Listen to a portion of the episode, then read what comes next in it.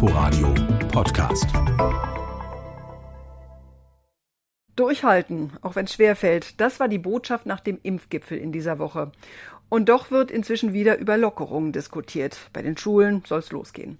Corona beherrscht weiter das Leben, auch das politische. Damit herzlich willkommen zu Landespolitik, die Debatte in Berlin und Brandenburg. Ich bin Ute Schumacher. Nächste Woche trifft sich die Bundeskanzlerin mal wieder mit den Ministerpräsidentinnen und Präsidenten der Länder. Sie sollen Antworten auf die Frage geben, wie geht es nach dem 14. Februar weiter? Denn bis dahin gelten die aktuellen Corona-Beschränkungen. Noch ist die Antwort nicht klar, aber es gibt diverse Hinweise auf das, was kommen mag. Darüber will ich reden mit meinen Kollegen Amelie Ernst und Jan Menzel. Hallo. Schönen guten Tag. Hallo. Berlins Innensenator sagte diese Woche bei einem Gespräch mit der IHK, dass man vor allem darüber nachdenke, die Grundschulen zu öffnen. Und zwar ab dem 15. Februar. Worüber konkret wird dann nachgedacht, Jan?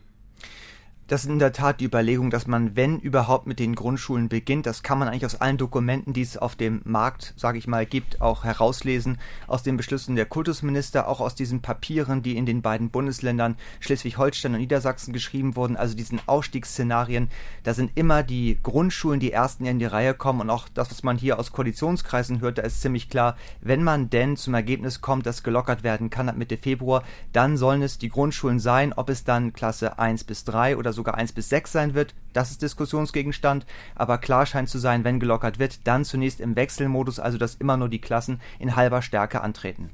Gibt es ähnliche Überlegungen auch in Brandenburg, Amelie? Genau, die gibt's auch hier in Brandenburg, wobei ja auch Brandenburgs Ministerpräsident Dietmar Wolte gerade noch mal gewarnt hat vor zu schnellen Lockerungen. Also er kann sich da noch nicht wirklich viel vorstellen im Februar, wie wir hören. Aber wenn, dann sollen auch in Brandenburg die Kitas und die Grundschulen, also die jüngeren Kinder zuallererst von den Lockerungen profitieren. In den Grundschulen äh, möchte die Bildungsministerin Britta Ernst auch zunächst mit dem Wechselmodell beginnen, also Unterricht äh, wechselweise zu Hause und in der Schule. Konjunktur hat aktuell ein Modell, nach dem bestimmte Öffnungsschritte an bestimmte Inzidenzwerte gekoppelt werden werden könnten. Das hieße umgedreht, auch steigt die Inzidenz wieder, gingen die Schulen automatisch wieder zu. In Berlin wird über so ein Modell nachgedacht, in Brandenburg auch? Durchaus. Das könnte ich mir auch tatsächlich äh, gut vorstellen für Brandenburg, weil es eben zumindest in dem einen oder anderen Landkreis noch sehr niedrige und in anderen sehr hohe Inzidenzwerte gibt. Also mal ein Beispiel, Potsdam-Mittelmark oder Märkisch-Oderland. Da ähm, ist die Sieben-Tage-Inzidenz inzwischen bei 57. Aber auf der anderen Seite gibt es eben auch Landkreise wie Spree-Neiße, wo das Virus alles andere als unter Kontrolle ist. Da liegt die Inzidenz im Moment noch bei 260. Was für Stufen sieht das Modell in Berlin vor, über das geredet wird, Jan? Also es wird konkret eigentlich über kein Modell geredet. Es gibt diverse Modelle und Szenarien, die in der Schublade liegen, aber die Schublade ist doch weitgehend verschlossen. Es hat auch einen besonderen Grund. Berlin führt ja den Vorsitz der Ministerpräsidentenkonferenz und man nimmt schon zur Kenntnis hier, dass einige Ministerpräsidenten sich hervortun, indem sie halt ihre Modelle publizieren, veröffentlichen. Das hat auch der regierende Bürgermeister Michael Müller mit einem gewissen Schmunzeln auch zur Kenntnis gegeben. Aber er hat eben gesagt, wir werden uns daran so nicht beteiligen. Wir haben auch Pläne in der Schublade, aber man muss einfach erstmal die Beratung nächste Woche abwarten. Man muss gucken, wie die Zahlen dann liegen. Berlin sitzt sich hier in der Rolle des Bundeslandes, was alles zusammenführen soll. Und Berlin ist von Anfang an immer der Auffassung gewesen, dass es hier bundesweit gültige Regelungen gibt, damit die Menschen sich eben auch nicht überall in verschiedenen Regionen wieder mit verschiedenen Regeln auseinandersetzen müssen.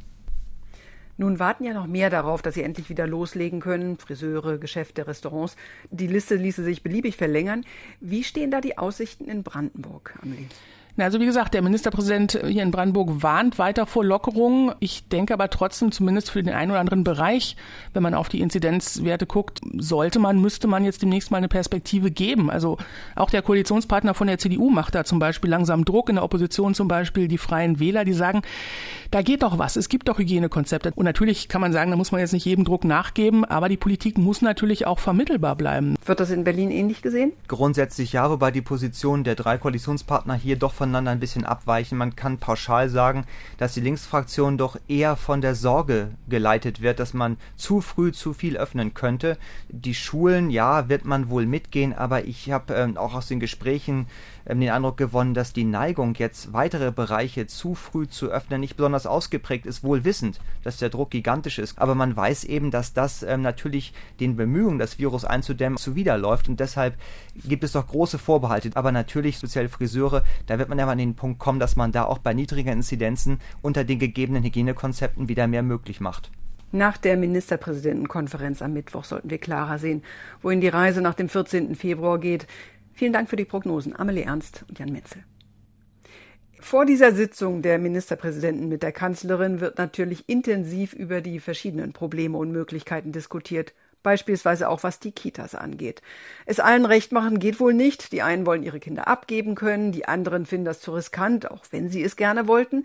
Und mittendrin sind die Erzieherinnen und Erzieher. Die fordern in Brandenburg nun mehr Schutz, denn da sind die Kitas deutlich voller als in Berlin. Noch einmal Amelie Ernst. In Brandenburg sind die Kitas grundsätzlich offen, es sei denn, die 7-Tage-Inzidenz steigt über 300. Doch das ist aktuell in keinem Landkreis mehr der Fall. Deshalb sind derzeit auch etwa drei Viertel aller Kita-Kinder wieder in Betreuung. Zu viele findet die Potsdamer Erzieherin Jana Müller. Wir verstehen nicht, wieso bundesweit Kitas geschlossen werden und nur Brandenburg die Kitas einfach öffnet und den Erziehern ihren Schicksal überlässt. Per Videokonferenz berichten mehrere Erzieherinnen von ihrer Situation. Mit einer Online-Petition, die die Gewerkschaft Verdi initiiert hat, wollen sie vor allem eines erreichen, mehr Schutz. Da wir direkt dort am Kind arbeiten, äh, Masken waren bis vor kurzem gar nicht oder wirklich nur vereinzelt ein Thema. Es ist auch ganz unterschiedlich. Es gibt Träger, die geben einmal die Woche eine frische Maske raus. Es gibt welche, die äh, geben einmal am Tag eine frische Maske raus. Sichere Masken für alle, vom Träger oder vom Land, fordert Erzieherin Diana Wallux aus Kremmen. Für ihre Kollegin Jana Müller in Potsdam gehören die längst zum Alltag. In unserer Einrichtung haben die Kollegen schon seit Dezember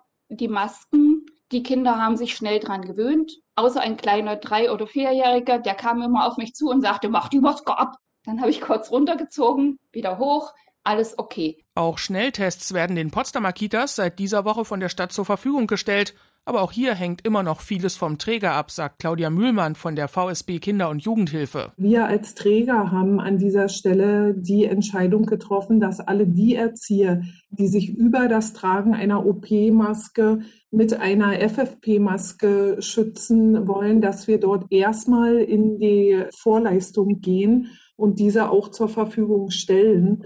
Aber grundsätzlich muss da die Finanzierung wirklich auch geklärt werden. Nach wie vor ist der Krankenstand unter den Erzieherinnen vergleichsweise hoch. Trotzdem gelten sie in Brandenburg bei der Corona-Impfung nicht als Prioritätsgruppe. Dabei warteten in ihrer Kita fast alle auf die Impfung, sagt Erzieherin Jana Müller. Offene Kitas ja, aber bitte erst die Impfung der Erzieher, weil wir haben auch alle, wir haben zu Pflegende zu Hause und, und, und. Manche wissen, wenn sie nach Hause kommen, ihren Angehörigen anstecken, der stirbt. Wie die zur Arbeit gehen, das kann man sich vorstellen. Auch unter den Erzieherinnen und Erziehern ist die Impfbereitschaft nicht überall gleich hoch. Doch die Frage, ob und wann sie zumindest die Möglichkeit zur Impfung erhalten, die stellt sich, nicht nur in Brandenburg. Weil sich die Frage überall stellt, hatte Bundesfamilienministerin Franziska Giffey den Vorschlag einer Kita-Corona-Ampel gemacht. Grob gesagt soll die Ampel anzeigen, wie groß der Prozentsatz der Corona-Infizierten und der Quarantänefälle ist unter dem Kita-Personal und den Kleinen. In Berlin hatte die Jugendverwaltung darauf zurückhaltend reagiert. Es gebe Kitas mit 200 Kindern, aber auch welche mit nur 15. Je kleiner die Kita, desto schwieriger ist so ein Modell aber. Die Berliner FDP sieht das Problem auch, findet aber eine Kita-Ampel trotzdem überlegenswert. Giffey will die Ampel mit regelmäßigen Corona-Schnelltests flankieren. An denen arbeitet die Berliner Jugendverwaltung bereits. Der Wunsch der Familienministerin nach früheren Impfungen für das Kita-Personal müsste wiederum beim Bundesgesundheitsminister Gehör finden, damit er Wirklichkeit werden kann. Und nun zu einem ganz anderen Thema. Es geht um den Flughafen BER. Der ist ja inzwischen am Netz, wenngleich dank Corona ziemlich wenig los ist dort. Das ist mindestens finanziell ein Problem. Es gibt aber noch ein ganz anderes. Bei der Gepäckabfertigung bekommen Beschäftigte immer wieder Stromschläge, teilweise heftige Stromschläge. Viermal wurde deshalb sogar der Notarzt gerufen. Die Gewerkschaft Verdi schlug Alarm.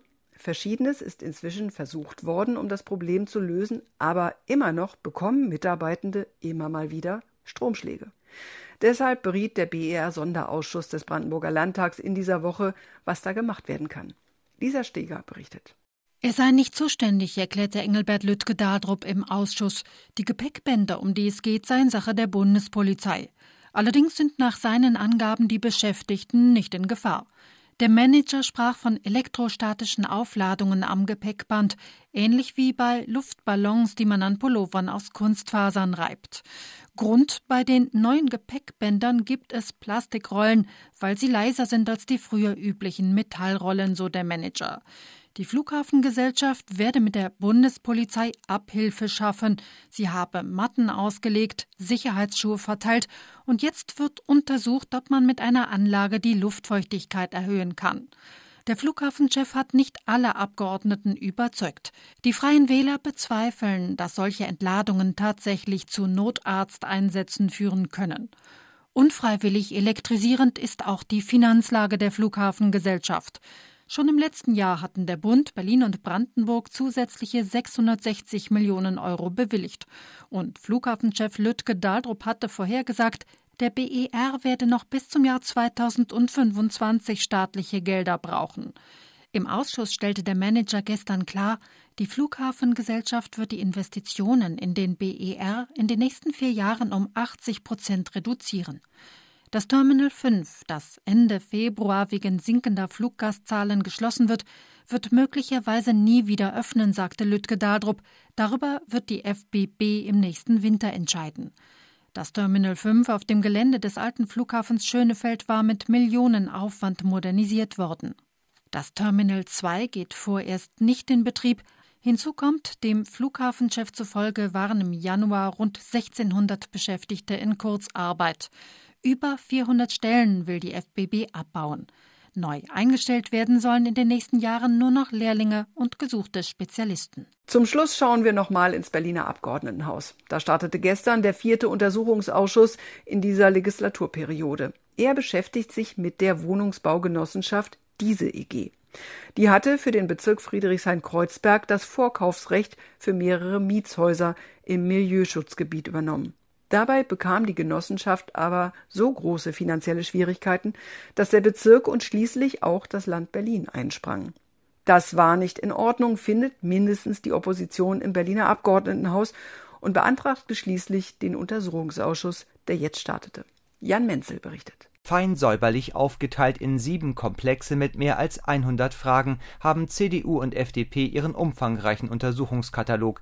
Die Oppositionsfraktionen wollen wissen, wie der hochumstrittene Häuserkauf zustande kam, welche Risiken und Kosten den Steuerzahlern aufgebürdet wurden und wie es dazu kam, dass gleich mehrere Senatsverwaltungen eingreifen mussten, um das wackelige Geschäft zu retten. Die zentrale Frage ist natürlich, warum hat die ähm, diese G eigentlich eine Blankovollmacht seitens der Berliner Verwaltung bekommen? Bekommen, obwohl sie gar nicht zahlungsfähig war. Sagt der FDP-Abgeordnete Bernd Schlömer, der seine Partei im Ausschuss vertritt. CDU-Obmann Stefan Evers geht den grünen Baustadtrat des Bezirks Friedrichshain-Kreuzberg Florian Schmidt frontal an. Das Schlimme ist, dass er den gesamten Senat und die Berliner Steuerzahler insgesamt in Haftung genommen hat, äh, buchstäblich erpresst hat. Wobei der Senat sich habe erpressen lassen, so Evers, obwohl eigentlich ein Stoppschild erforderlich gewesen wäre. Nichts von dem, was Florian Schmidt dort unternommen hat, wäre möglich gewesen, äh, ohne dass es äh, Mitwissen und auch Mittäterschaft im Senat gab. Und insofern schauen wir vor allen Dingen auf den Senat und nicht auf den Bezirk. Die Affäre rief zwischenzeitlich auch die Staatsanwaltschaft auf den Plan, die ihre Ermittlungen gegen den Baustadtrat aber wieder einstellte.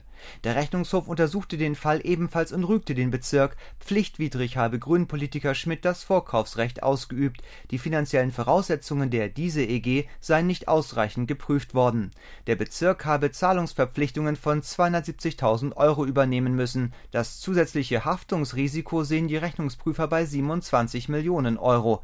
Die Koalition erwartet dennoch wenig bis gar nichts vom Ausschuss. SPD-Obmann Christian Hochgrebe bezieht sich auf den Rechnungshofbericht, wenn er feststellt, die Dinge und Gegenstände, die jetzt im vierten Untersuchungsausschuss untersucht werden sollen, die sind ja schon untersucht. Grünen Obmann Andreas Otto hält den U-Ausschuss sogar für den gänzlich falschen Ort der Auseinandersetzung, denn im Kern gehe es um einen politischen Streit. Die jetzige Koalition hat sich auf die Fahnen geschrieben, dass Häuser, die sonst vielleicht an irgendwelche Spekulanten gehen würden. Wir wollen, dass diese Häuser mit den Leuten, die da drin wohnen, im Zweifelsfall von Landeseigengesellschaften oder von Genossenschaften übernommen werden. Und es gibt in CDU und FDP offensichtlich Leute, die das falsch finden. Dass der Ausschuss nun erst in diesem Jahr eingesetzt werde, obwohl die Vorgänge um die diese EG anderthalb Jahre zurückliegen, sehen Koalitionspolitiker als Vorboten des Wahlkampfs. Klar ist, dass neben Bausenator Scheel von der Linken auch SPD-Finanzsenator Kollatz und die grüne Wirtschaftssenatorin Popp vor den Ausschuss geladen werden. Bis zur letzten Sitzung des Parlaments vor der Wahl im September muss der Abschlussbericht fertig sein. Und das waren sie, die wichtigsten landespolitischen Themen in dieser Woche aus der Region. Ich bin Ute Schumacher. Danke fürs Zuhören. Inforadio Podcast.